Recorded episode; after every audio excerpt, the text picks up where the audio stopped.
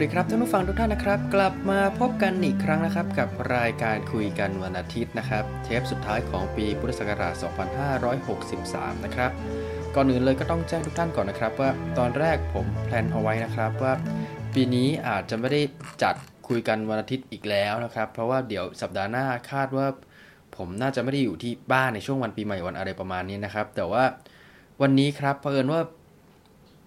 มีประเด็นหลายอย่างที่น่าสนใจแล้วก็เห็นว่าควรจัดส่งท้ายปีเก่าก่อนที่จะต้อนรับปีใหม่กันนะครับ ก็เลยคิดว่าน่าจะสรุปเหตุการณ์บางอย่างในรอบปีรวมถึงอัปเดตสถานการณ์โควิด -19 หรือ พูดเรื่องเกี่ยวกับถ้าเรื่องที่ชอบขออภัยครับพูดเรื่องเกี่ยวกับเรื่องที่ชอบเรื่องที่ไม่ชอบในรอบปีประมาณนี้ครับจะได้เป็นการสรุปอะไรหลาย ๆ อย่างในรอบปีที่ผ่านมานี้นะครับ แล้วก็ ก่อนอื่นเลยนะครับ ก็ต้องขออาราธนาคุณพระศรีรัตนตรัยนะครับ และสิ่งศักดิ์สิทธิ์ทั้งหลายในสากลโลกโดนบันดาลให้ผู้ฟังรายการของผมทุกท่านมีความสุข สมหวังตลอดปีหน้านะครับ แล้วก็ประสบความสำเร็จหน้าที่การงาน การเงิน ความรักแล้วก็สุขภาพนะครับสำหรับปีหน้าซึ่งเราก็ยังไม่รู้ว่า จะเป็นปีที่ดุเดือดเหมือนปีนี้หรือเปล่านะครับ เพราะว่าปีนี้ก็แต่ละคนก็สะบักสะบอมกับ แต่หลายปัญหานะครับ ทั้งในเรื่องของโควิด -19 เรื่องของเศรษฐกิจเรื่องการเมืองเรื่องต่างๆ นานาที่เข้ามาในรอบปีก็ถือว่าหนักหนาสาหัสพอสมควรเหมือนกันนะครับ แล้วก็ในรอบปีที่ผ่านมาสำหรับผมนะครับ ก็ถือว่าเป็นปีที่ในแง่การจัดพอดแคสต์เลยก็ถือว่าเป็นปีที่ค่อนข้างน่าตื่นเต้นแล้วก็ได้ลงมือทำอะไรเยอะกว่าที่คิดเหมือนกัน เพราะว่าก่อนหน้านี้ครับก็คือต้องเล่าก่อนว่าผมเคย ฝันลมๆแรงๆจริง ๆ ก็คือฝันมาสิบกว่าปีแล้วฮะว่าอยากทำรายการพอดแคสต์เป็นของตัวเอง แต่ว่ามันก็ลุ่มลุ่มดอนดอนเดี๋ยวจัด เดี๋ยวหยุดจัดวันนี้เดี๋ยวอีก 3 เดือนมาจัดอีกทีไม่มีตารางงานที่แน่นอนไม่มีเรื่องของแรงจูงใจไม่มีอะไรเลยนะครับ จนกระทั่งปีนี้นะครับที่มันมีเรื่องเกี่ยวกับโควิด -19 นะครับทำให้ผมรู้สึกว่า เออ เราหาเหตุผลที่จะมาเป็นแรงผลักดันให้เราจัดรายการทุกอาทิตย์ได้แล้ว พื่อที่จะได้มาดูว่าสถานการณ์โควิด -19 มันจะเปลี่ยนไปอย่างไร มันจะมีอะไรเกิดขึ้นหลังจากนี้ไหมหรืออะไรยังไงประมาณนี้นะครับ ก็เลยเป็นที่มาของรายการพอดแคสต์ที่ชื่อว่าโควิดไดอารี่นะครับ ที่ผมจัดเอาลงแองเกอร์ตอนโน้นเลยครับ จัดไปได้สักพักหนึ่งมันก็เกิดปัญหาขึ้นเมื่อสถานการณ์โควิด -19 เริ่มนิ่ง ผมเริ่มหมดประเด็นที่จะพูด และหลังจากนั้นก็จะเริ่มมีการเว้นวรรคอาทิตย์นี้ไม่จัดอาทิตย์นั้นไม่จัดข้ามไปข้ามมาประมาณนี้ครับ ก็เลยตัดสินใจเปลี่ยนชื่อช่อง ซึ่งชื่อช่องตอนนี้ผมก็ใช้ชื่อช่องชั่วคราวว่าฮอนคูกตาโตพอดแคสต์นะฮะ แล้วก็แพลนเอาไว้ว่าจะมีรายการอื่นๆ เพิ่มเติมมีรายการรถติด cast ที่ผมจะพูดสดทุกครั้งที่มีรถติดนะครับ พูดเล่าเรื่องโน้นเรื่องนี้เท่าที่นึกออก มีรายการที่จะเล่าเรื่องเกี่ยวกับเคสการตลาดในอดีต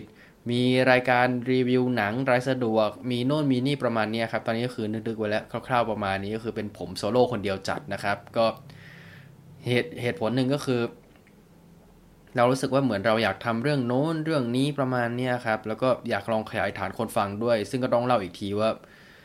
ที่ผมเอารายการลงเว็บ Anchor แต่ว่าไม่ได้เอากระจายลงในฟีดของทางเอ่อ Spotify Google Podcast หรืออะไรต่างๆนะ เพราะว่าหนึ่งผมอยากทดสอบว่า ผมเอาชนะตัวเองได้ไหมที่จะจัดรายการต่อเนื่องหลาย ๆ อาทิตย์ โดยไม่มีการหยุดไม่มีอะไรประมาณนี้นะครับ ซึ่งผมก็ทำสร็จมาได้แบบงงๆแล้วทีนี้ก็ ปีหน้าก็น่าจะพร้อมและสำหรับการขยายฐานคนฟังต่อไป แล้วก็2เลยก็คืออยากลดปัญหาการพูดเร็วเกินไป การพูดลิ้นรัวพันกันปัญหาต่างๆ นานาของรายการนะครับ เพื่อให้ทุกอย่างมันดูออกมาพร้อมมากที่สุดออกพร้อมที่จะออกสู่สาธารณชนนั่นเองนะครับ เราก็เลยตัดสินใจที่จะรอเอาไว้ก่อนนะครับ แล้วค่อยทำออกมาจริงเมื่อพร้อม ซึ่งก็คงจะเป็นปีหน้านี่แหละที่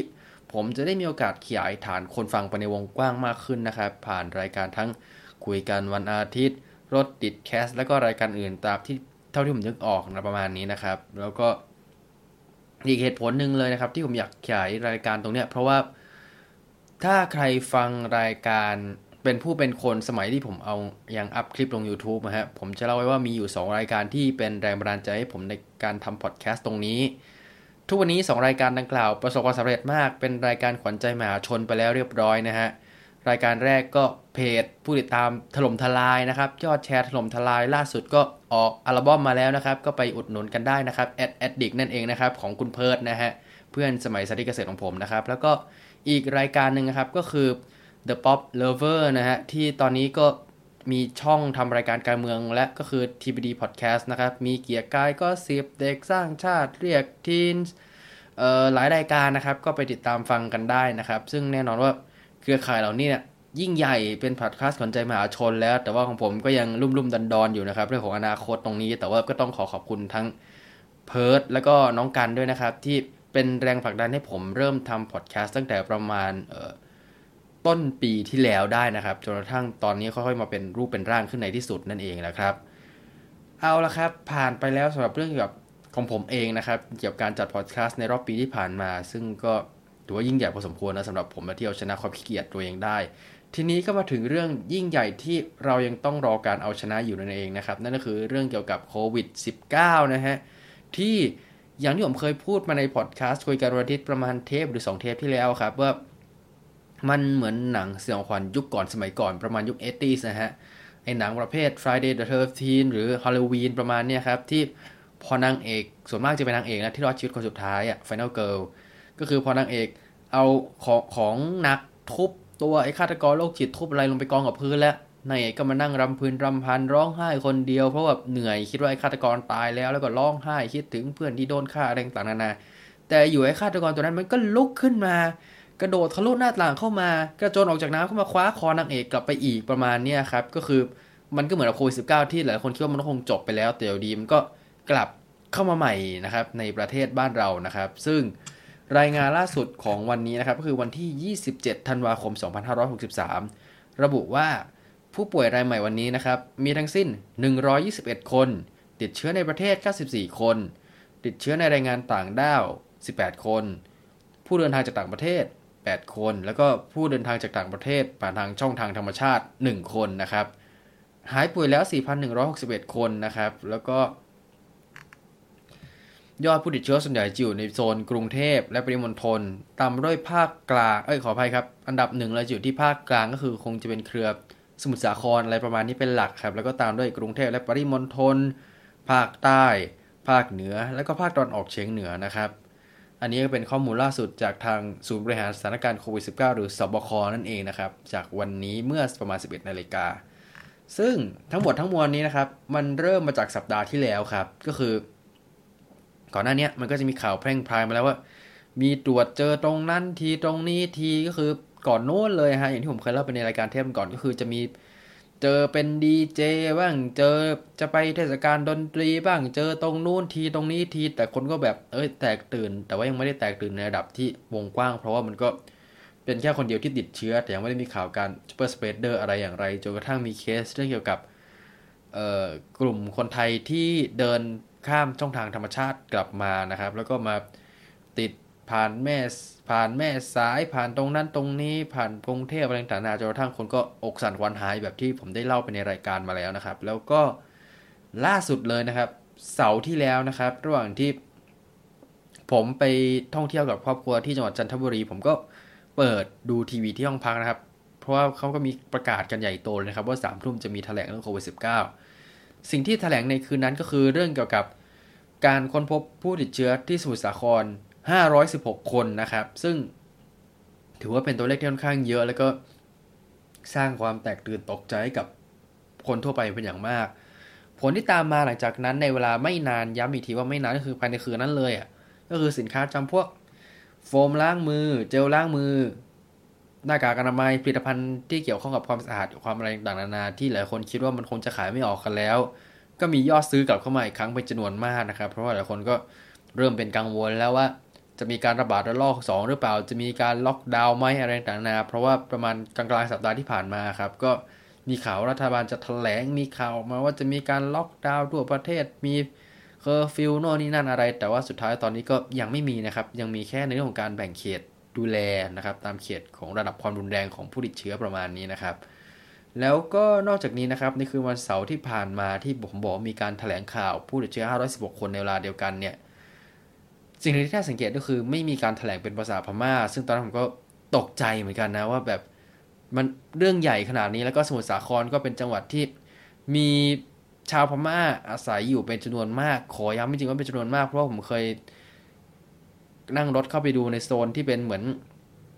อะไรเป็นตัวเมืองของสมุทรสาครนะครับ ก็พราะว่าในป้ายในเมืองเนี่ยมีภาษาพม่าเต็มไปหมดเลย แล้วก็ส่วนใหญ่ก็เป็นชนชั้นแรงงานนะครับ ที่เข้ามาทำงานในโรงงานเข้ามาทำงานตรงนั่นทีตรงนี้ทีประมาณนี้ครับก็เราก็เลยรู้สึกว่าอยากให้สื่อสารไปยังภาษาพม่าเป็นหลัก เพราะว่าถ้าเกิดสื่อสารผ่านคนไทย และให้คนไทยไปบอกคนพม่า โอกาสที่สารจะมีการคลาดเคลื่อนระหว่างทางอะไรประมาณนี้ก็จะมีสูงพอสมควรเลยนะครับ แล้วก็ หลังจากที่เกิดเหตุการณ์ดังกล่าวปุ๊บสิ่งแรกๆที่ได้รับผลกระทบเลยนอกเหนือจากชาวสมุทรสาครที่อาศัยอยู่ตรงนั้น แล้วก็ต้องมีการกักตัวมีอะไรต่างๆนานานะครับ ก็คือเรื่องของอาหารทะเล ซึ่งมีรุ่นน้องที่รู้จักคนนึงนะครับเขาทำฟาร์มกุ้งอยู่ที่แถบสมุทรสาคร แล้วก็ได้รับผลกระทบจากตรงนี้ด้วย ซึ่งเขาก็เขียนประเด็นหนึ่งเอาไว้ได้น่าสนใจมากนะครับ ใน Facebook ส่วนตัวขออนุญาตนำมาเผยแพร่ในรายการตรงนี้แล้วกันนะครับ ก็คือน้องเขาบอกว่า จากประสบการณ์ในวงการกุ้งมา 3 ปี และฟังผู้เชี่ยวชาญด้านสัตว์น้ำมาแล้ว สรุปว่ากุ้งไม่ติดโควิดนะครับ กินได้แน่นอน 100%เพราะโควิดมันติดจากการขออภัยครับ เพราะโควิดมันติดทางการหายใจและปอด แต่กุ้งไม่มีปอด มีแต่เหงือก และผิวเซลล์ก็ต่างกัน แต่การติดเนี่ยอาจจะมาจากคนขายที่มีเชื้อก็ได้ ช่วงแรก ๆ ที่เขามาว่าติดจากตลาดกุ้ง คนจะกลัวการกินไปก่อนนี่ไม่ใช่เรื่องแปลกเลย อันนี้คือสิ่งที่น้องคนดังกล่าวได้บอกมานะครับ ฉะนั้นทุกท่านก็สบายใจได้แล้วนะครับว่าซื้อกุ้งมารับประทานอะไรได้ไม่ส่งผลไม่ส่งอันตรายอะไรอะไรครับ คือถ้าเกิดมันจะเกิดติดเชื้อจากกุ้งติดอะไรขึ้นมาเป็นไปได้ว่าอาจจะมีการพ่อค้าแม่ค้าอาจจะติดเชื้อโควิดสิแล้วก็มีการ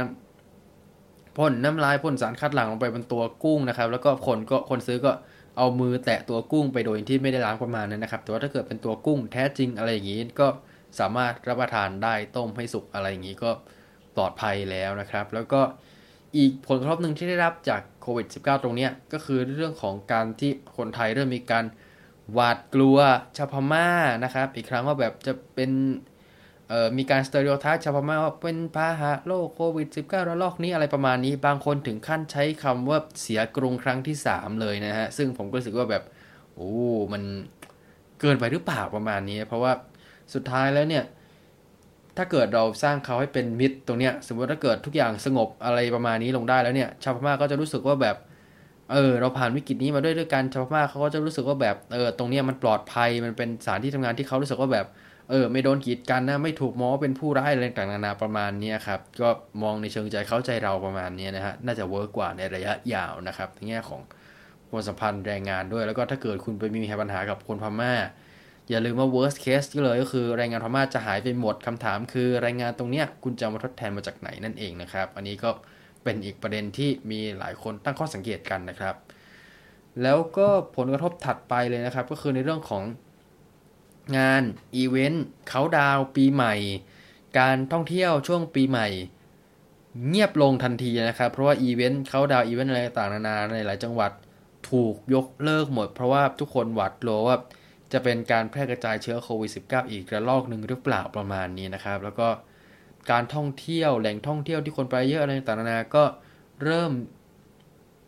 ส่งผลให้เห็นแล้วว่ามีคนออกเดินทางน้อยลงอะไรประมาณนี้นะครับ ซึ่งเราก็รู้สึกเสียดายเหมือนกันนะ เพราะว่าคนที่อยู่ในภาคการท่องเที่ยวภาคอะไรต่างๆตรงเนี้ยเหมือนเขารอมาทั้งปีเพื่อที่จะมาเจอกับพีคซีซั่นหรือช่วงที่คนเดินทางออกไปยังต่างจังหวัดมากที่สุด เพื่อ ท่องเที่ยวพักผ่อนกระตุ้นเศรษฐกิจในระดับประเทศหรือระดับจังหวัดได้ประมาณนั้น แต่ว่าสุดท้ายโควิดก็กลับมาเหมือนฆาตกรในหนังจุก 13 ที่ผมบอกฮะก็กลับมาอย่างยิ่งใหญ่กลับมาอารวาสอีกครั้งหนึ่งทำให้ภาคการท่องเที่ยวก็ซบเซาลงไปอีกนะครับ ซึ่งเราก็ต้องรอดูแล้วก็ให้กำลังใจกันต่อไปนะครับ ว่าวิกฤตตรงนี้มันจะสิ้นสุดลงได้เมื่อไหร่ แล้วก็ จะมีเรื่องของยาวัคซีนอะไรที่มาสร้างความมั่นใจกับผู้บริโภคได้มากน้อยแค่ไหนนะครับ ซึ่งเมื่อพูดถึงเรื่องของวัคซีนนะครับ ก็มีข่าวมานะครับตะกี้เพิ่งดูในข่าวภาคค่ำของทีวีช่องหนึ่งนะครับ ประมาณช่วงทุ่มกว่าที่ผ่านมาก็คือ มีข่าวว่ามีโรงพยาบาลเอกชนแห่งหนึ่งนะครับ ออกแคมเปญเหมือนให้ลงชื่อเพื่อเข้าสิทธิ์ในการรับวัคซีน เพื่อวัคซีนตัวโควิด -19 ตรงนี้ครับ แต่ว่าเป็นวัคซีนคนละตัวกับที่ทางรัฐบาลไทยสั่งมานะครับ ซึ่งถ้าได้เข้าใจก็คือวัคซีนจะสั่งตัวแอสตราเซเนกานะครับ แต่ว่าของทางที่โรงพยาบาลแห่งนี้สั่งมานะครับ ก็จะเป็นตัวของออชื่อรู้สึกจะชื่อโมดินาหรือชื่ออะไรสักอย่างเดี๋ยวขออนุญาตแป๊บนึงนะฮะโมเดอร์นาครับ อันนี้ก็คือทางโรงพยาบาลดังกล่าวก็สั่งเข้ามาพร้อมที่จะขายกับ ผู้ที่สั่งจองนะครับ เหมือนค่าจองอยู่ที่ประมาณ 4,000 บาทนะครับ ต่อ 1 คนหรือ 1 โดส แต่ว่าทางอย. ก็ออกมาระบุนะครับว่า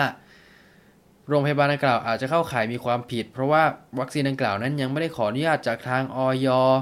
หรือว่ายังไม่ได้มีการตรวจทานเรื่องความปลอดภัยอะไรต่างๆ นานาประมาณนี้นะครับ ก็เลยเป็นประเด็นขึ้นมาอยู่ว่า เราจะต้องรอวัคซีนจากทางรัฐบาลอย่างเดียวหรือเปล่า เอกชนสามารถสั่งวัคซีนมากระจายให้ ผู้ที่ เอ่อจะเรียกว่าไงดีจะกระจายให้กับคนที่ต้องการจะฉีดก่อนหรือเปล่าเหมือนช่วยแบ่งเบาภาระภาครัฐในการที่ต้องไปฉีดวัคซีนให้กับทุกคนประมาณนี้ครับ มันก็เลยเป็นประเด็นตรงนี้อยู่ ซึ่งฝ่ายที่สนับสนุนการกระทำของออยก็ออกมาพูดในเชิงที่ว่าเป็นเรื่องของความปลอดภัยป้องกันผลข้างเคียงหลังการฉีดยาต่างๆเพราะว่าตอนนี้ก็มีข่าวมาแล้วว่าวัคซีนทุกเจ้านะครับมีอาการข้างเคียงสำหรับคนที่ไป เข้ารับการฉีดหมดนะครับ แต่ว่าจะหนักจะเบามากน้อยแค่ไหนอะไรไง อันนี้ก็ต้องรอดูต่อไปนะครับ แต่ว่ามีผลข้างเคียงหมด แต่ว่าในฝั่งของคนที่ไม่เห็นด้วยก็มองว่ามาตรการดังกล่าวเนี่ยเป็นการกระทำที่ทำให้ทุกอย่างเนี่ยดูล่าช้าออกไปกว่าที่ควรจะเป็น มันคอขวดเกิดภาวะคอขวดครับคือเหมือนทุกคนก็ต้องมารอวัคซีนจากภาครัฐแทนที่จะให้คนโน้นนำเข้าคนนี้นำเข้าแล้วก็เริ่มกระจายฉีดให้ประชาชนประมาณนี้ครับ อันนี้ก็เลยทำให้ทุกอย่างดู ล่าช้าแล้วก็ต้องพึ่งพาภาครัฐมากเกินไป อันนี้ก็เป็นคำกล่าวจากคนที่รู้สึกว่าไม่เห็นด้วยกับการกระทำของทางออยซึ่งเราก็ต้องรอกันต่อไปว่า ทางออยจะมีการผ่อนปรนให้เอกชนนำวัคซีนเข้ามาฉีดในประเทศไทยก่อนที่ภาครัฐจะได้รับตัวแอสตราเซเนกาก่อนหรือเปล่านะ ซึ่งผมมองว่าถ้าเป็นไม่ได้ก็คืออยากให้เอกชนเริ่มทยอยฉีดก่อนอะไรประมาณนี้ ซึ่งโอเคแหละ ลูกค้าของเอกชนจะเป็นหลักของผู้มีรายได้ค่อนข้างสูง ซึ่งมันไม่ใช่คนส่วนใหญ่ของคนประเทศ แต่ว่าบ่อยมุมนึงก็คือ ถ้าเกิดทุกคนสั่งกันมาฉีดสั่งกันมาอะไรอย่างนี้ได้ ผมมองว่า ถ้าเกิดมองในแง่ดีสุดก็คือ 1. วัคซีนเหล่านี้มันผ่านออยของหลายประเทศมาแล้ว ฉะนั้นมันก็มั่นใจได้ในระดับหนึ่งแหละว่ามันจะปลอดภัยมันไม่ใช่ยาลูกกรอนมันไม่ใช่ยาหม้อต้มสมุนไพรอะไรอย่างนี้นะครับ แล้วก็ 2 เลยก็คือ ถ้าเกิดหลายๆคนนำเข้าเข้ามาอะไรอย่างนี้มันก็จะเริ่มมีการแข่งขันในด้านราคาอะไรประมาณนี้และพอผ่านไปสักระยะหนึ่งนะครับ ย้ำว่าสักระยะหนึ่งเพราะว่าแรก ๆ เนี่ยขึ้นราคาเท่าไหร่ก็มีคนไปฉีดอยู่แล้วแหละเพราะว่าดีมันมันสูงมาก แต่ว่าพอมันเริ่มมีการแข่งขันมีอะไรต่างๆ นานาราคาก็อาจจะถูกลงประมาณนี้แล้วก็อย่างที่บอกว่าเป็นการช่วยภาครัฐไปได้ส่วนหนึ่งถึงแม้ว่ามันจะไม่ใช่ส่วนใหญ่ของประเทศก็เถอะ แต่ว่าก็ดีกว่าการที่เกิดสภาวะคอขวดอะไรประมาณนี้ อันนี้คือความคิดเห็นของผมนะครับ ซึ่งถ้าเกิดท่าน ต้องการอยากจะโต้แย้งหรือมีมุมมองที่ต่างกันไปออกไปอะไรไง ก็สามารถเสนอกันเข้ามาได้นั่นเองนะครับ แล้วก็เช่นเคยครับสำหรับในต่างประเทศตอนนี้นะครับ ก็ยังมีทั้งเรื่องของตัวเลขผู้ติดเชื้อที่เพิ่มขึ้นเหมือนเดิมในโซนยุโรป แล้วก็มีเรื่องของตัวทฤษฎีประหลาดประหลาดเกี่ยวกับโควิด -19 เหมือนเคยนะครับ ซึ่งผมก็พูดอย่างไม่รู้จะเรียกว่าภาคภูมิใจดีหรือเปล่านะ เพราะว่าผมกล้าพูดหรือว่าเป็น หนึ่งในไม่กี่รายการของประเทศที่เอาทฤษฎีแปลกๆ ตรงเนี้ยมาพูดในรายการ ซึ่งที่ผมมาพูดไม่ได้เพื่อที่จะมาบอกให้ทุกคนเชื่อทฤษฎีเหล่านี้ แต่ว่าเพื่อที่จะนำเสนอว่า เออโควิด -19 มันส่งผลกระทบอย่างไรบ้าง เพราะว่าในหลายๆคนนะครับที่นำเสนอข่าวเกี่ยวกับโควิด -19 ก็จะพูดทำนองว่าโควิด -19 ส่งผลกระทบต่อเศรษฐกิจต่อชีวิตความเป็นอยู่ประชาชนต่อสาธารณสุขต่างๆนานาแต่ว่าทฤษฎีสมความคิดตรงเนี้ยมันสะท้อนให้เห็นว่า มันมีคนจำนวนไม่น้อยที่ไว้ใจรัฐบาลน้อยลงวันนี้ผมพูดถึงในหลายประเทศนะฮะไว้ใจรัฐบาลน้อยลงมองว่า การทำดังกล่าวเป็นการคุกคามสิทธิเสรีภาพประชาชน แล้วก็เป็นแผนของทางกลุ่มนายทุนที่ต้องการยึดครองโลกเนี่ยอันนี้เรื่องจริงนะฮะไม่ใช่เรื่องที่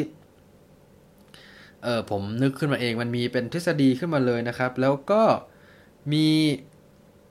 ทฤษฎีสมคบคิดมาอีกแล้วนะครับ อันนี้ผมไปหามาได้นะครับ จากใน Twitter นะครับ เป็น 2 รายการด้วยกันนะครับ ก็คือเอ่ออันแรกนะครับ เป็นทฤษฎีสมคบคิดที่ไม่เชิงทฤษฎีสมคบคิดนะครับ เป็นเหมือนข่าวปลอมหรือ fake news มากกว่า คือมีคนออกมาระบุว่า คนไทยมีผู้ติดเชื้อน้อยลงนะครับ ก็เป็นเพราะว่ายาไฮดรอกซีคลอโรควีนเจ้าปัญหาที่ผมเคยพูดในรายการไปเทปก่อนๆนั่นเองนะครับ ว่ายังไม่มีผลยืนยันว่ามันสามารถรักษาโควิด -19 ได้จริงนะครับ แต่ว่ามี เพื่อนผมนะครับที่เขาเรียนเกี่ยวกับพวกเภสัชอะไรอย่างนี้ก็ให้ข้อมูลมาแล้วว่าตัวยาไฮดรอกยาไฮดรอกซีคลอโรควิน zinc แล้วก็อะซิโทรไมซินเหล่านี้ครับ ก็คือตัวไอสามยาสามตัวเนี่ย ที่เป็นยาชุดอันนี้ครับ ที่หลายคนอ้างว่ามันใช้สามารถรักษาโควิด -19 ได้นั้นเนี่ย จริง ๆ แล้วก่อนหน้านี้มันเคยมีการใช้เพื่อป้องกันพวกเชื้อไวรัสเชื้ออะไรต่างๆนานาประมาณนี้ได้ครับ แต่ว่ายังไม่มีผลยืนยัน 100%ว่ามันจะกันไวรัสโควิด -19 ได้หรือเปล่า เพราะว่าอันนี้ก็ เป็นไวรัสสายพันธุ์ใหม่นะ ก็อาจจะไม่ได้มีการปรับตัวปรับระบบปรับอะไรอย่างนี้ให้เข้ากับการรักษาได้นั่นเองนะครับ ฉะนั้นหลายๆคนก็เลยออกมาเตือนว่ามันกันไวรัสตัวอื่นได้ แต่ก็ไม่ได้ความว่ามันจะกันตัวโควิด -19 ได้ อุปมา อุปไมยเหมือนแอนตี้ไวรัสประมาณนั้นนะครับ ก็อันนี้ก็เป็นประเด็นที่ผมได้รับมาจากเพื่อนที่เรียนเภสัชกรนะฮะ อ่า โอเคครับ ข้อมูลได้มาแล้วก็คือเพื่อนผมได้บอกเพื่อนผมคนนี้ได้บอกไว้นะครับว่า ยาพวกนี้คือยารักษาตามอาการ เป็นยากลุ่มฆ่าเชื้อ คือจะช่วยให้ดีขึ้นได้ยาแต่ยาที่ฆ่าเชื้อโควิดจริง ๆ ยังไม่มีอะซิโทรไมซินก็คือยาฆ่าเชื้อ เวลาเป็นหวัดแบบที่เกิด ขออภัยครับ เวลาเป็นหวัดแบบที่ติดเชื้อจากแบคทีเรียเลย อาการข้างเคียงไม่มีอะไรมาก หลักๆก็แนวคลื่นไส้อาเจียนอะไรอย่างนี้มากกว่า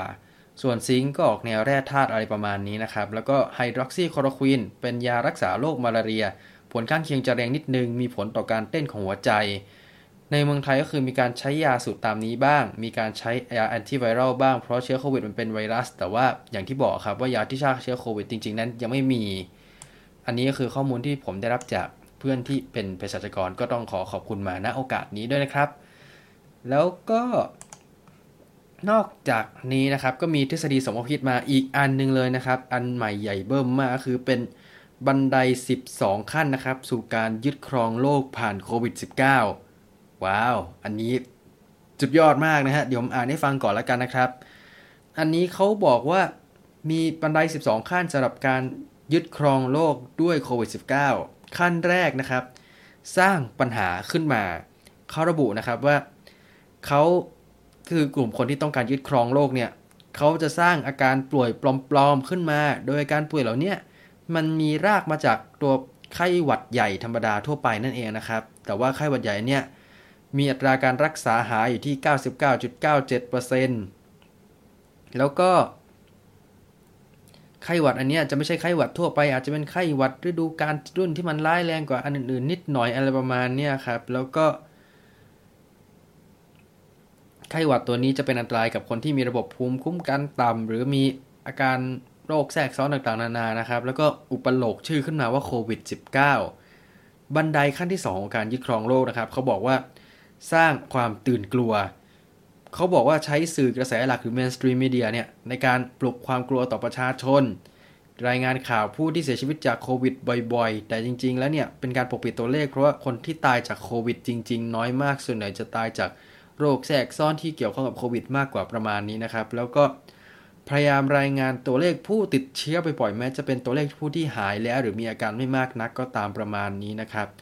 แล้วก็ มีการยัดสินบนนักวิทยาศาสตร์รวมถึงหมอด้วย เรื่องของตัวเลขถ้าเกิดมีรายงานผู้ติดเชื้อสูงสูงหรือมีอะไรต่างๆนาก็จะมีการจ่ายเงินให้รวมถึงมีการให้เงินสนับสนุนเรื่องของการทดสอบแล้วก็วัคซีนนะครับ บันไดขั้นที่3นะครับก็คือการประกาศล็อกดาวน์นะครับ การประกาศล็อกดาวน์ตามทฤษฎีนี้เขาอ้างว่ามีขึ้นเพื่อเป็นการรีเซ็ตระบบเพื่อเอื้อนายทุนนะครับเขาอ้างว่า เป็นการกระจายความมั่งคั่งไปยังบริษัทใหญ่ ๆ ระดับโลกหรือกลุ่มอีลิตทางการเงินนะครับ โดย 1. ทำลายธุรกิจขนาดเล็ก 2. ทำให้บริษัทข้ามชาติทั้งหลายแข็งแกร่งขึ้นมา 3. ทำให้หนี้ระดับสาระดับเอ่อระบบขออภัยครับทำให้หนี้ในเอ่อระดับรัฐมลรัฐนะครับ ใหญ่ขึ้นมาเรื่อยๆ ประมาณนี้นะครับ แล้วก็ 4. สร้างสังคมไร้เงินสดขึ้นมานะครับ บันไดขั้นที่ 4 ต่อไปนะครับก็คือ พยายามรายงานเคสในลักษณะที่ร้ายแรงเกินจริงนะครับ โดยเขาอ้างว่ามีการใช้ระบบ PCR test รือการทดสอบแบบที่ต้องแยงจมูกครับ ซึ่งเขาอ้างว่ามันไม่ได้ผลแล้วก็ไว้ใจไม่ได้ แล้วก็ทำให้คนที่ดูเหมือนอาการแบบดูเหมือนจะไม่มีอะไรเลยอยู่ดีก็เป็นเคสร้ายแรงขึ้นมาได้ประมาณนั้นนะครับ อันนี้เขาก็อ้างว่าเป็นบันไดขั้นที่ 4 ขั้นที่ 5 ครับ บังคับการสวมหน้ากาก อันนี้เขาอ้างอีกแล้วครับว่า สร้างความกลัวแล้วก็ทำให้คนเกิดการยอมรับหรือเชื่อฟังภาครัฐด้วยการให้ใส่หน้ากาก ซึ่งในนี้เขาอ้างว่าหน้ากากผ้าเนี่ยกันไวรัสกันอะไรไม่ได้เลย แต่ว่าอย่างที่รายการผมเคยนำเสนอไปเมื่อนานมาแล้วครับว่ามันไม่ได้กันไวรัสเข้า แต่ว่ากันไวรัสออก เพื่อป้องกันการที่ เรามีเชื้อแฝงโดยที่ไม่รู้ตัวในร่างกายครับ แล้วก็กระจายไวรัสออกไปโดยที่ไม่รู้ตัวผ่านลมหายใจผ่านการพูดน้ำลายแรงต่างๆนานานั่นเองนะครับ กลับมาทฤษฎีขั้นที่ 5 ต่อนะฮะเขาก็อ้างต่อไปว่าพยายามทำให้คนใส่หน้ากากเยอะๆเพราะว่าหน้ากากตรงเนี้ยจะทำจะส่งผลต่อระบบร่างกายของเรา เพราะว่าระบบจะทำให้เพราะว่าการใส่หน้ากากบ่อยๆจะทำให้ขาดออกซิเจน แล้วก็หายใจอากาศเสียเข้าไปบ่อยๆประมาณนี้ ซึ่งผมก็ เคยเล่าไปในรายการแล้วนะครับว่าทฤษฎีดังกล่าวนั้นไม่จริงนะฮะขั้นบันไดขั้นที่ 6 ครับ สร้างระบบติดตามประชาชนมากขึ้น ซึ่งอันนี้เขาก็อ้างว่ามีการภาครัฐก็จะเริ่มมีการส่งเสริมให้มีการ track ติดตามตัวประชาชนว่าไปไหนต่อไหนอะไรยังไง แล้วก็มีการจดบันทึกเป็นสถิติเอาไว้นะครับ บันไดขั้นที่ 7 มีระบบพาสปอร์ตสุขภาพอย่างเป็นทางการนะครับ ก็คือจะมีโปรแกรม Health Passport สำหรับ มือถือเพื่อบันทึกตัวตนแล้วก็ควบคุมอิสรภาพของคนอื่นในการเดินทางเคลื่อนไหวไปเขตเสี่ยงต่างๆ นานาประมาณนั้น ซึ่งระบบตรงเนี้ยมันจะกลายเป็นระบบ identity system หรือคล้ายๆเป็นระบบบัตรประชาชนระดับโลกไปเลย ซึ่งคุณก็จะต้องถูกบังคับใช้ ซึ่งอันนี้คนที่ตั้งทฤษฎีเขาคงกลัวว่า จะเป็นแบบ one world government นะฮะ คือเหมือนแบบกลุ่มนายทุนก็จะรู้หมดว่าเราไปไหนอะไรยังไงแล้วก็ต้องมีบัตรอันนี้เพื่อ พื่อที่จะเดินทางไปยังต่างประเทศคือเหมือนต้องจบยอมให้กับกลุ่มนายทุนที่ครองโลกตรงนี้ต่อไปนะฮะตามทฤษฎี อันดับที่ 8 นะครับ เปิดระบบ 5G นะฮะ ซึ่งก็อย่างที่ผมได้พูดในรายการไปแล้วว่าไอ้เรื่องที่บอกว่า 5G ส่งผลต่อโควิด -19 กระตุ้นโน่นกระตุ้นนี่อะไรต่างๆนานาก็ไม่จริงนะครับ แต่ว่า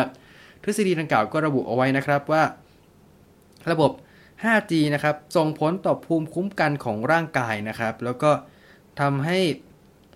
ตัวคลื่นไมโครเวฟตรงนี้จะส่งผลต่อระดับออกซิเจนภายในเลือดด้วยประมาณนี้นะครับ แล้วก็ตัวผลกระทบที่รับจาก 5G ตรงนี้เนี่ยก็จะถูกโบยว่าเออเป็นโควิด แล้วเป็นอะไรประมาณนี้นั่นเองนะครับ บันไดขั้นที่ 9 นะครับ บังคับฉีดวัคซีน เขาเชื่อกันนะครับว่า การบังคับฉีดวัคซีนเนี่ยจะทำให้บริษัทยาทั้งหลายแหละหรือ Big Pharma เนี่ยร่ำรวยขึ้นมาทันทีนะครับ แล้วก็ วัคซีนเนี่ยจะส่งผลต่อระบบภูมิคุ้มกันธรรมชาติที่จะลดลงอย่างฉีดแล้วทำให้ระบบภูมิคุ้มกันทางธรรมชาติลดลงอย่างเห็นได้ชัด ส่งผลต่อระดับของระดับการมีลูกว่าแบบเออฉีดไปนานๆแล้วอาจจะเป็นหมันได้หรืออะไรประมาณนี้เพื่อที่จะได้เป็นการแผนลดประชากรโลกครับของไอ้คนกลุ่มนี้นะฮะแหมกลุ่มนายทุนหรือกลุ่มองค์การช็อกเกอร์ก็ไม่รู้นะฮะมีการฉีดวัคซีนเพื่อลดจำนวนประชากรโลกด้วยนะครับ แล้วก็อันบันไดขั้นที่ 10นะครับเขาระบุว่า สร้างสังคมไร้เงินสด สร้างสังคมไร้เงินสดเกิดอะไรขึ้นครับ เขาบอกว่าเงินสดตรงนี้เนี่ยทำให้คนสามารถซื้อของได้โดยมีความเป็นส่วนตัวไม่สามารถ track ได้ว่าแบบเงินไปไหนอะไรยังไงประมาณนี้ แต่ว่าพอมี cashless society ปุ๊บรัฐก็จะสามารถแท็กได้ว่าคุณเอาเงินไปซื้อที่ไหนไปอะไรยังไงประมาณนี้ แล้วก็จะถูกควบคุมติดตามโดยภาครัฐต่างๆ มากขึ้นนั่นเองนะครับ แล้วบันไดขั้นที่ 11 นะครับ มีการใส่ RFID หรือระบบควบคุมทางวิทยุประมาณนี้ครับคือมันไม่ใช่ระบบควบคุมระบบควบคุมทางวิทยุครับ RFID ก็คือเหมือนเป็นระบบที่ช่วยในการนับสต็อกสินค้าประมาณนี้ครับคือจะมีตัว RFID เป็นเหมือนจะเรียกว่าไงดีอะคุณผู้ฟังเอาเป็นว่าคุณผู้ฟังลอง Google ดูนะครับ แต่ว่าตัวนี้ก็คือจะเป็นระบบที่ปกติจะใช้เวลาในการช่วยนับสต็อกสินค้าอะไรต่างๆนานาคือจะเหมือนจะบนข้างกล่องข้างฉลากสินค้าตรงเนี้ย ก็จะมีเป็นตัวโค้ดเป็นสัญลักษณ์อะไรสักอย่างอยู่ ซึ่งพอสแกน RFID ไปปุ๊บ ก็จะช่วยนับตึ๊ดๆหลายจำนวนหลายจำนวนได้ในเวลาเดียวกันนั่นเองเพื่อความสะดวกนะครับ แต่ว่าตามทฤษฎีเนี่ยเขาบอกว่า RFID นะครับ จะถูกใช้ในการตรวจสอบควบคุม ตรวจสอบดูแลเรื่องของว่าสุขภาพคุณเป็นยังไง คุณเคลื่อนไหวไปไหนอะไรยังไงก็คือเหมือนจะมีการใช้วัคซีนตรงนี้ครับ ฉีดเข้าไปแต่ว่าตัวข้างในวัคซีนก็จะมีพวกเออไมโครชิปมีระบบติดตามตัวต่างๆเพื่อให้ภาครัฐแทร็กคุณได้มากขึ้นนะครับ แล้วก็สุดท้ายนะครับบันไดขั้นที่ 12 ถึงขั้นสูงสุดแล้วคือกลุ่มทุนครองโลกนะครับเขาเชื่อว่าหลังจากที่ประชากรถูกกำจัดผ่านตัววัคซีนตรงนี้ออกไปแล้วนะฮะเขาเชื่อว่ากลุ่มทุนทางด้านเทคโนโลยีก็จะยึดครองโลกนะครับ ทุกคนก็จะถูกแท็กถูกติดตามตัว เศรษฐกิจที่พังไปแล้วก็จะถูกฟื้นฟูโดยกลุ่มทุนดังกล่าว เพื่อให้ทุกอย่างถูกครอบงำโดยคนพวกนี้นั่นเองนะฮะ ซึ่งเขาบอกว่าเป็น high-tech fascism หรือ communism โควิดนั่นเองนะฮะ ยิ่งใหญ่มากแต่ว่าอย่างที่ผมได้บอกไปแล้วว่า หลาย ๆ ข้อตรงนี้ผมเคยพูดในรายการไปแล้วว่า มันไม่ใช่เรื่องจริง ทั้งเรื่องที่ว่าใส่หน้ากากแล้วระดับออกซิเจนภายในร่างกายจะลดลง เรื่องของ 5G ต่อผลกระทบร่างกาย หรือว่าเรื่องของตัว ประเด็นอื่นก็ตามนะครับ ประมาณนี้ แต่ว่ามองอีกมุมหนึ่งมันเป็นการสะท้อนว่าเหตุผลที่ในต่างประเทศ มีคนที่ออกมาโวยวายไม่เชื่อเรื่องโควิด -19 เชื่อเรื่องทฤษฎีสมคบคิดต่างๆ นานา เพราะว่าคนพวกนี้ครับจะมีความเชื่อว่า ภาครัฐควรถูกจำกัด ภาครัฐไม่ควรมีอำนาจที่จะออกมาให้ความช่วยเหลือประชาชน พวกเขาไม่เชื่อเรื่องของรัฐสวัสดิการ พวกเขาไม่เชื่อเรื่องที่ว่ารัฐต้องจัดหา อะไรต่างให้กับประชาชนประมาณนี้ครับพวกเขาเชื่อว่าเรื่องพวกเนี้ยภาคเอกชนหรือภาคชุมชนควรจะเป็นคนทำมากกว่าประมาณนี้ครับก็เลยมีหลายๆคนที่เกิดอาการหวาดกลัว แล้วก็เชื่อทฤษฎีแปลกๆ ต่างๆ นานาขึ้นมานั่นเองนะครับ อันนี้ก็เป็นสิ่งที่ผมไปได้มาจากอินเทอร์เน็ตนะครับ ก็นำมาโต้แย้งแล้วก็นำมาเล่าสู่คุณฟังเน่าขออภัยครับนำมาเล่าสู่กันฟังให้กับท่านผู้ฟังได้ทราบนะครับ ว่าสถานการณ์โควิด -19 ตอนนี้มันส่งผลไม่ได้แค่ว่า มีคนป่วยธุรกิจล้มเหลวอะไรอย่างนี้แต่มันทำให้ทฤษฎีแปลกๆ ตรงเนี้ยมันถูกขยายต่อไปเรื่อยๆ นั่นเองนะครับ ซึ่งเราก็ต้องรอดูกันต่อไปว่า ท้ายสุดแล้วเนี่ย สมมุติว่าถ้าเกิดวัคซีนมันรักษาหายได้จริง มันไม่มีผลข้างเคียงอะไรต่างๆนานาเขาจะมีข้อแก้ตัวอะไรออกมาให้เราได้ชมกันอีกนั่นเองนะครับ เอาละครับ พักกันที่เรื่องโควิด -19 ไว้ตรงนี้ก่อนนะฮะ ไปกันที่เรื่องที่น่าสนใจอื่นในรอบปีที่ผ่านมากันบ้างนะครับ ถ้าเกิดท่านที่ได้ติดตาม Facebook ส่วนตัวของผมนะครับ ก็คงจะได้เห็นว่าผมได้เขียนเรื่องเกี่ยวกับ 5 เรื่องที่ชอบในรอบปี แล้วก็ 5 เรื่องที่ไม่ชอบในรอบปีนะครับ แต่ว่า 5 เรื่องที่ชอบส่วนใหญ่เนี่ยมันก็จะเป็นประเด็นเกี่ยวกับชีวิตส่วนตัวของผมมีเรื่องเกี่ยวกับการจัดพอดแคสต์ของผมการที่ผมได้พูดคุยกับคนนั่นคนนี้อะไรต่างๆนานานะครับ แล้วก็มันก็จะมีเรื่องของการช้อปปิ้งออนไลน์ที่ก่อนหน้านี้ผมเคยซื้อแต่แค่พวกหนังสือมือสองหรือว่า สินค้าพวก photoset ไอดอลสมัยที่ผมยังตามวง BNK48 อยู่นะฮะ แต่ว่าปีนี้ก็เริ่มมีการขยับขยายต่างมากขึ้น มีเรื่องของเทปมือ2ซีดีมือ2โปสเตอร์หนังเก่าหรือกล้องฟิล์มมือ 2 ประมาณนี้ ซึ่งผมก็ได้เล่ารายละเอียดเต็มๆไปแล้วในรายการเป็นผู้เป็นคน 2.0 นะครับ ว่าทำไมกล้องฟิล์มทำไมเทปเพลงเก่ากลับมาฮิตอีกครั้งสำหรับหลายๆคน แต่ว่าสำหรับผมอะ่ะมันเหมือนเป็นการเติมเต็มความฝันในวัยเด็ก เพราะว่าตอนวัยเด็กของเราก็อยากจะมีเทป ชุดนั้นชุดนี้เอาไว้ในครอบครองนะครับ แต่ว่าตอนนี้ก็สมใจและก็ได้เทปแต่ละชุดมาครอบครองสมการรอคอย 10 กว่าปีด้วยกันนะฮะ ก็ถือว่าคุ้มค่าแล้วก็เป็นการตอบโจทย์ตรงนี้ของผมถึงแม้ว่าอะไรแล้วอัลบั้มผมเนี่ยจะมีเป็น CD หรือมีเป็นไฟล์เอาไว้แล้วก็ตามนะครับ ก็ถือว่าได้ทำในสิ่งที่อยากทำในรอบปีนี้ด้วยแล้ว แล้วก็ประเด็นอื่นๆ นอกเหนือจากนี้นะครับ อันนี้ก็จะเป็นเรื่องที่ไม่ชอบในรอบปีและก็คือเรื่องเกี่ยวกับ การปฏิบัติตัวของสื่อในรอบปีที่ผ่านมานะฮะก็คือ ถ้าหลายๆคนยังจำได้นะครับ ก็จะมีเคสตอนต้นปีนะครับ ที่เป็นเคสที่มีเหตุการาดยิงที่โคราช ซึ่งปัญหาของสื่อก็คือมีการรายงานออกมาเลยว่าผู้ที่หลบซ่อนตัวในห้างเนี่ย ไปหลบอยู่ตรงไหนอะไรยังไงทำให้ผู้ก่อเหตุทราบรู้ที่ตั้งของคนที่หลบภัยอยู่นะครับอารมณ์ประมาณเหมือน Die Hard ภาคแรกเลยนะฮะที่อยู่ดีก็มีสื่อที่ ละเมิดจรรยาบรรณนะครับ บุกไปขอทำข่าวไปสัมภาษณ์ ลูกเต้าของพระเอกประมาณนี้จนกระทั่งในที่สุดตัวร้ายก็รู้ว่าเมียพระเอกหน้าตาเป็นยังไง แล้วก็จับเมียพระเอกที่ในตึกเดียวกันเนี่ยเป็นตัวประกันเอาไว้นะครับ เหมือน Die Hard ภาคแรก แต่ว่าปัญหาของสื่อไทยก็ยังไม่ได้จบอยู่แค่นั้นครับมันก็มีอีกเคสหนึ่งซึ่งผมถือว่าน่าจะเป็นเคส of the year เลยก็ว่าได้นะฮะ คือเคสของผู้ต้องสงสัยคดีฆาตกรรมคดีหนึ่งนะครับ ที่อำเภอบ้านกกอกนะฮะ ตอนแรกเลยก็มีข่าวออกมาว่า มีเด็กสาวเสียชีวิตอย่างปริศนา แล้วก็มีข่าวเรื่องของการสืบสวนสอบสวนอะไรต่างๆนานาประมาณนั้นนะครับ แต่ว่า พอข่าวถูกนำเสนอไปเรื่อยๆทุกวันทุกวันทุกวัน ข่าวมันก็เริ่มจะมีความเกี่ยวข้องกับคดีฆาตกรรมน้อยลงส่วนหนึ่งอาจจะเป็นเพราะว่ายังหาตัวหลักฐานหาตัวพยานอะไรต่างๆไม่ได้ กลายเป็นว่ามีผู้ต้องสงสัยคนหนึ่งนะครับ ที่ กลายเป็นซูเปอร์สตาร์เพียงชั่วข้ามคืนไป เขาถูกสัมภาษณ์โดยสื่อโดยใครต่อใครจำนวนมากถึงเรื่องที่ เขาชอบทีมฟุตบอลอะไร เขาร้องเพลงปูพี่ปูคงสิทธิ์แบบไหน เขาอะไรยังไงประมาณนี้คือเหมือนไปที่ประเด็นส่วนตัวชีวิตไลฟ์สไตล์อะไรต่างๆมากขึ้น เขาก็กลายเป็นคนดังโดยไม่เจตนานะครับ แล้วก็กลายเป็นคนที่ คนต่างจังหวัดหรือคนที่ดูข่าวตรงเนี้ยจำนวนไม่น้อย รักเขาชื่นชอบเขาแล้วก็มีการกล่าวหาฝ่ายตรงข้ามว่าเป็นฆาตกรแน่ๆ อันนี้เป็นอีกประเด็นหนึ่งที่ผมเคยมีการทำจะไม่อยากแจ้งว่ารีเสิร์ชเท่าไหร่คือเหมือนผมได้ลองไปสำรวจความคิดเห็นของคนที่อยู่ในกลุ่ม Facebook ตรงนั้นดูครับว่าเป็นยังไงบ้าง อันนี้คือส่วนหนึ่งของบทความที่ผมเคยเขียนไว้นะครับ ช่วงที่ข่าวตอนหลังพีคๆครับ ผมเขียนตอนนั้นเอาไว้ว่า ขณะที่สังคมกำลังพุ่งเป้าไปที่แกและสื่อมวลชน 2 ช่องที่นำเสนอข่าวนี้ น่าสนใจว่าไม่ค่อยมีใครพูดถึงพฤติกรรมของกลุ่มแฟนคลับลุงพลเท่าไหร่เลย และเราก็อยากรู้เหมือนกันว่าท่ามกลางกระแสแบนลุงพลใน Twitter เมื่อวานนี้นั้น กลุ่มแฟนคลับของเขาจะมองอย่างไร เพราะขนาดทั้งสื่อทั้งสองยังต้องหยุดออกอากาศข่าวเหล่านี้เพื่อป้องกันกระแสดังกล่าว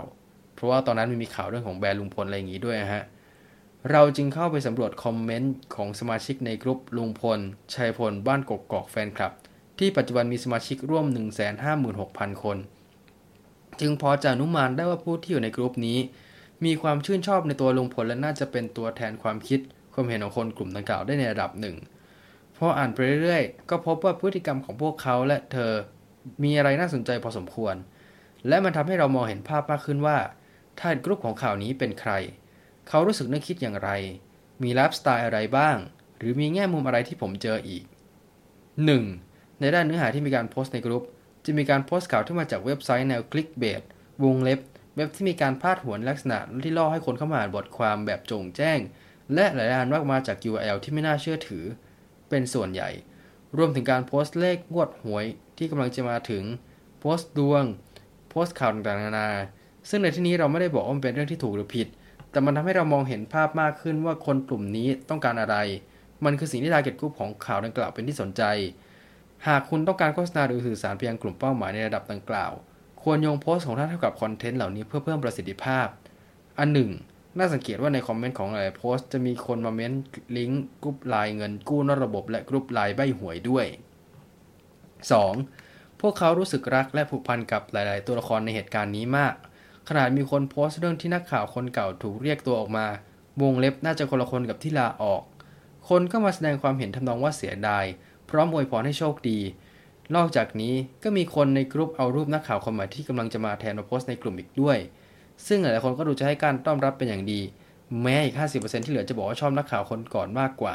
วงเล็บบางคนบอกร้องไห้เสียใจที่นักข่าวคนก่อนจะออกจากพื้นที่ด้วย ส่วนในโพสต์อื่นมีหลายคอมเมนต์ที่ระบุทำนองว่าทำไมนักข่าวช่องคู่แข่ง วงเล็บก็อีกช่องที่เสนอข่าวนี้เหมือนกันนั่นแหละ เพียงแต่ว่าเป็นช่องถนนวิภาวดี ถึงไม่โดนเรียกตัว เพราะร่วมหัวโตกับ เพราะร่วมหัวจมท้ายกับตัวร้ายของเหตุการณ์นี้ใช่ไหม และแน่นอนว่าพวกเขาจะรวมหัวกันแบนช่องดังกล่าว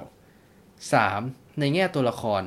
ลุงพลกับป้าแตนคือพระนางที่ให้ทุกคนให้การกำลังใจและชื่นชมในการแสดงออกเรื่องของหน้าตาหรืออะไรต่างๆก็ตาม ส่วนแม่ของน้องชมพู่วงเล็บหรือสาวิตรี คือตัวร้ายนางอิจฉาที่ทุกครั้งมีเวลาก็ขออภัยครับ ทุกครั้งที่มีคนโพสต์เกี่ยวกับเธอ คอมเมนต์ทั้งหมดจะออกมาในเชิงลบ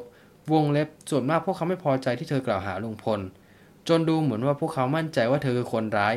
ซึ่งมันก็ให้อารมณ์เหมือนละครหลังข่าวบ้านเรานั่นแหละ พระเอกนางเอก ตัวโกงมาครบ นอกจากนี้มีบางความเห็นและบางโพสต์ที่ออกแนว เห็นไหม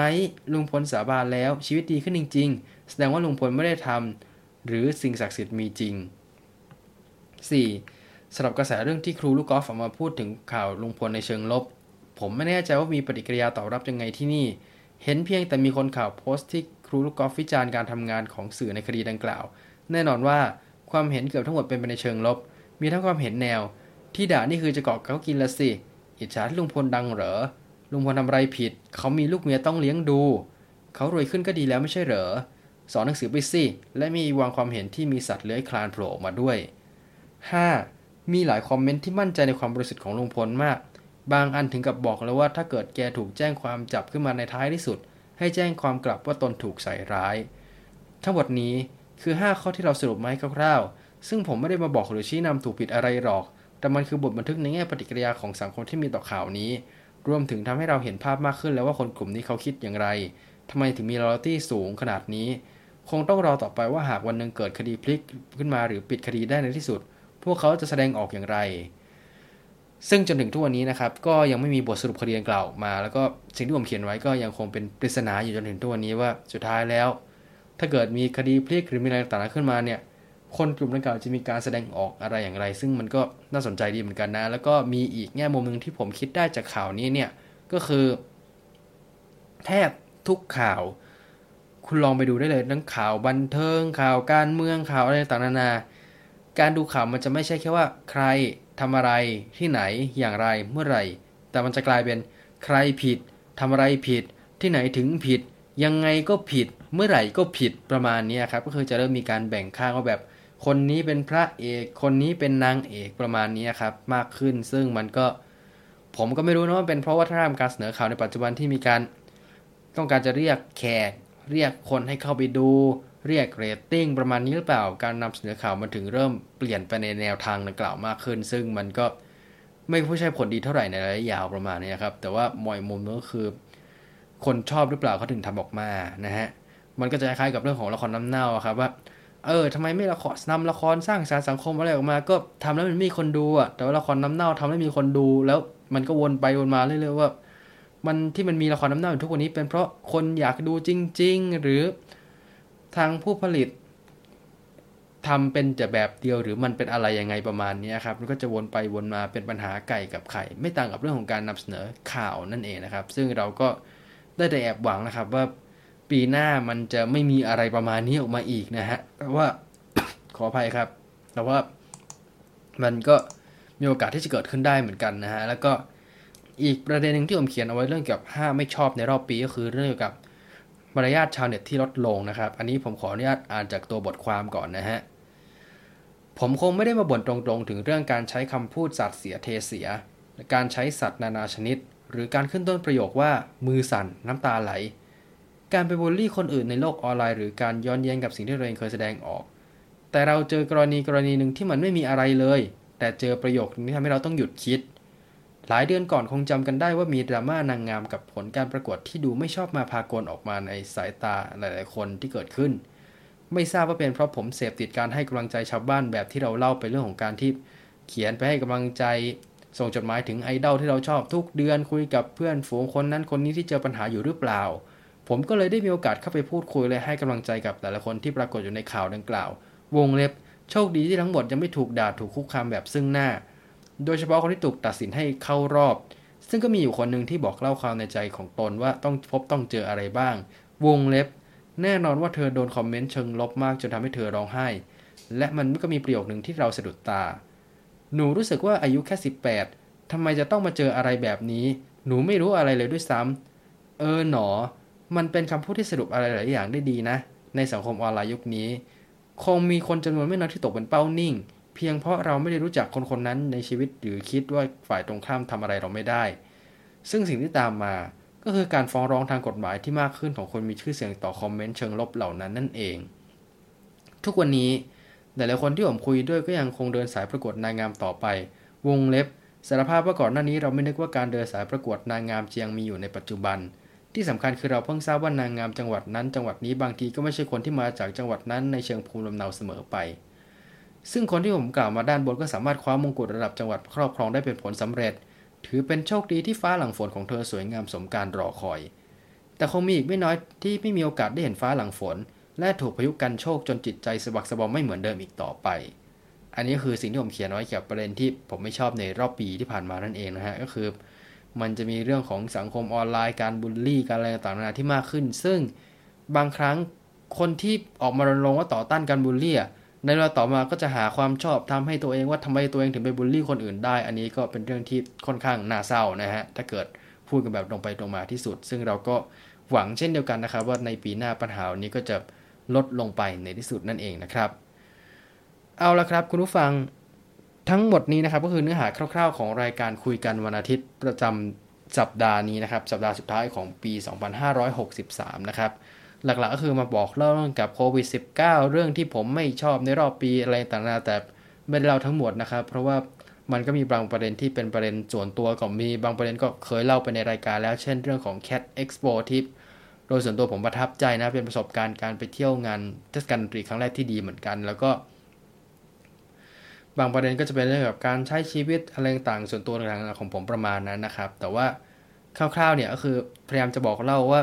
ปีที่ผ่านมาพวกเราเจออะไรกันมาบ้างนะครับ แล้วก็จริงๆ ผมพยายามไม่พูดถึงประเด็นการเมืองนะเพราะว่า อยากให้ตรงเนี้ยเหมือนเป็นเหมือนเป็นเซฟโซนเป็นเหมือนพูดคุยเรื่องสัพเพเหระที่ที่ไม่ได้เกี่ยวข้องกับการเมืองโดยตรงประมาณนี้เป็นหลัก แล้วก็ถ้าเกิดถามว่าการเมืองที่ผ่านมาในรอบปีเป็นยังไงบ้าง ผมอยากให้คุณลองไปหาคลิปหาเสียงของพรรค SDP ในอังกฤษเมื่อปี 1984 มาดูนะฮะ เป็นคลิปที่จอห์นคลีสนักแสดงตลกชื่อดังเคยพูดเอาไว้ว่า ปัญหาของอังกฤษในตอนนั้นนะก็คือ มันจะมีพรรคอยู่สองข้างที่สุดโต่ง แล้วก็ทั้งสองพรรคเนี่ยพยายามเล่นงานคนที่มีความเห็นในเชิง moderate หรือว่าแบบเออเห็นด้วยกับประเด็นนี้จากข้างหนึ่งเห็นด้วยอีกกับประเด็นนี้อีกข้างหนึ่งประมาณนี้ แต่ว่าไม่ได้เลือกข้างประมาณนั้น ก็จะตกเป็นเป้านิ่งไปประมาณนั้น เพราะว่าเออ you ไม่ได้เชื่อในเรื่องตรงนี้ you ไม่ได้เชื่อในเรื่องตรงนี้เหมือนพยายามผลักคนไปเป็นศัตรูประมาณนั้นนะครับ อันนี้ก็เป็น topic ที่ น่าสนใจนะครับ ลองไปหาคลิปดูได้ใน YouTube กับคลิปหาเสียงของพรรคเอ่อ SDP ในอังกฤษเมื่อปี 1984 นะฮะ อันนี้คือสิ่งหนึ่งที่ผมคิดได้ แล้วก็สำหรับปีใหม่ปีนี้นะครับ ก็มีของขวัญมามอบให้กับทุกท่านเช่นเคยนะฮะ ก็มี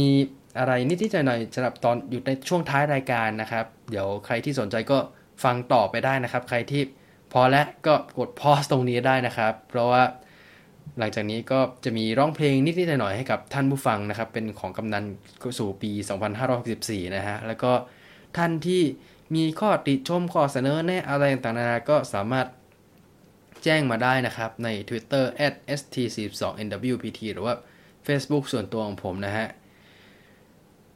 กลับมาพบกับรายการได้ใหม่ในปีหน้านะครับสำหรับวันนี้สวัสดีครับ แล้วก็อยู่รอฟังของขวัญปีใหม่จากผมกันนะฮะ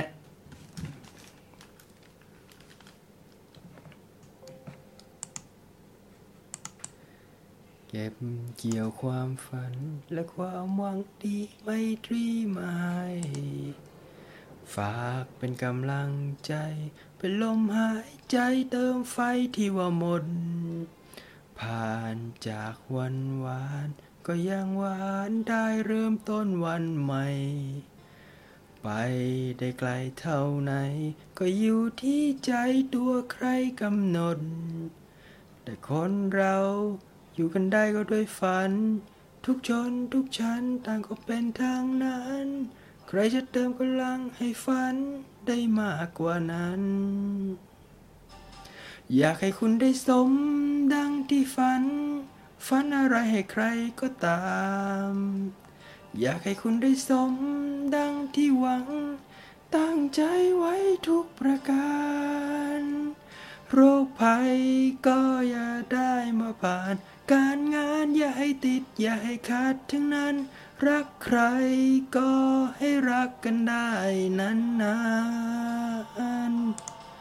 ครับเนี่ยนะฮะของขวัญที่มอบให้กับทุกท่านเหตุผลที่ผมเลือกเพลงนี้นะครับเพราะว่าผมเคยได้ยินเพลงนี้เมื่อประมาณช่วงต้นปีที่ผ่านมาตอนกำลังเดินทางกลับจากต่างจังหวัดนะฮะกับครอบครัว ตอนฟังเพลงผมก็นั่งหัวเราะอยู่เลยนะฮะแล้วก็รู้สึกว่า ความรู้สึกเหมือนมีคนแก่มาให้พรให้ศีลให้พรมันไม่เหมือนฟังเพลงเท่าไหร่แต่ว่าพอหาเพลงนี้มาฟังอีกครั้งหนึ่งวันหลังๆประมาณนั้นนะครับ ก็รู้สึกว่า เออ ความหมายมันก็ดีเหมือนกันนะ เหมือนให้กำลังใจประมาณนั้นนะครับ แล้วปีนี้มันก็มีอะไรหนักหน่วงพอสมควรถึงเวลาที่จะต้องมาฟื้นฟูกันมาให้กำลังใจกันก่อนเริ่มต้นปีใหม่ประมาณนี้ครับ ก็เลยตั้งใจว่า ปีนี้ผมจะ ยกเลิกธรรมเนียมเดิมของผม และเพราะว่าเปลี่ยนก่อนก็คือ พอ5 4 3 2 1ปีใหม่ปุ๊บ ผมจะเปิดเพลงให้มันเป็นไปของอัศนีวสันทุกปีทำมาตั้งแต่ตอนสมัยมปลายแล้ว แต่ว่าปีนี้น่าจะเป็นปีแรกที่ผมจะเปลี่ยนเพลง ใช้เพลงหอบฝันของพี่แจ๊ดหรือพลแก้วการที่ผมร้องไปเมื่อสักครู่เนี่ยแทนนะครับ เพราะว่าเออ ความหมายมันได้แล้วก็มันเป็นการให้กำลังใจตัวเอง ให้กำลังใจคนรอบข้างก่อนที่จะเริ่มปีใหม่ด้วยนั่นเองนะครับ ก็ นี่แหละครับ ทั้งหมดนี้คือ คุยการวันอาทิตย์ประจำสัปดาห์นี้นั่นเองนะครับ ก็กลับพบกันใหม่ได้ในปีหน้านะครับ โชคดีมีชัยสวัสดีปีใหม่ทุกท่านครับ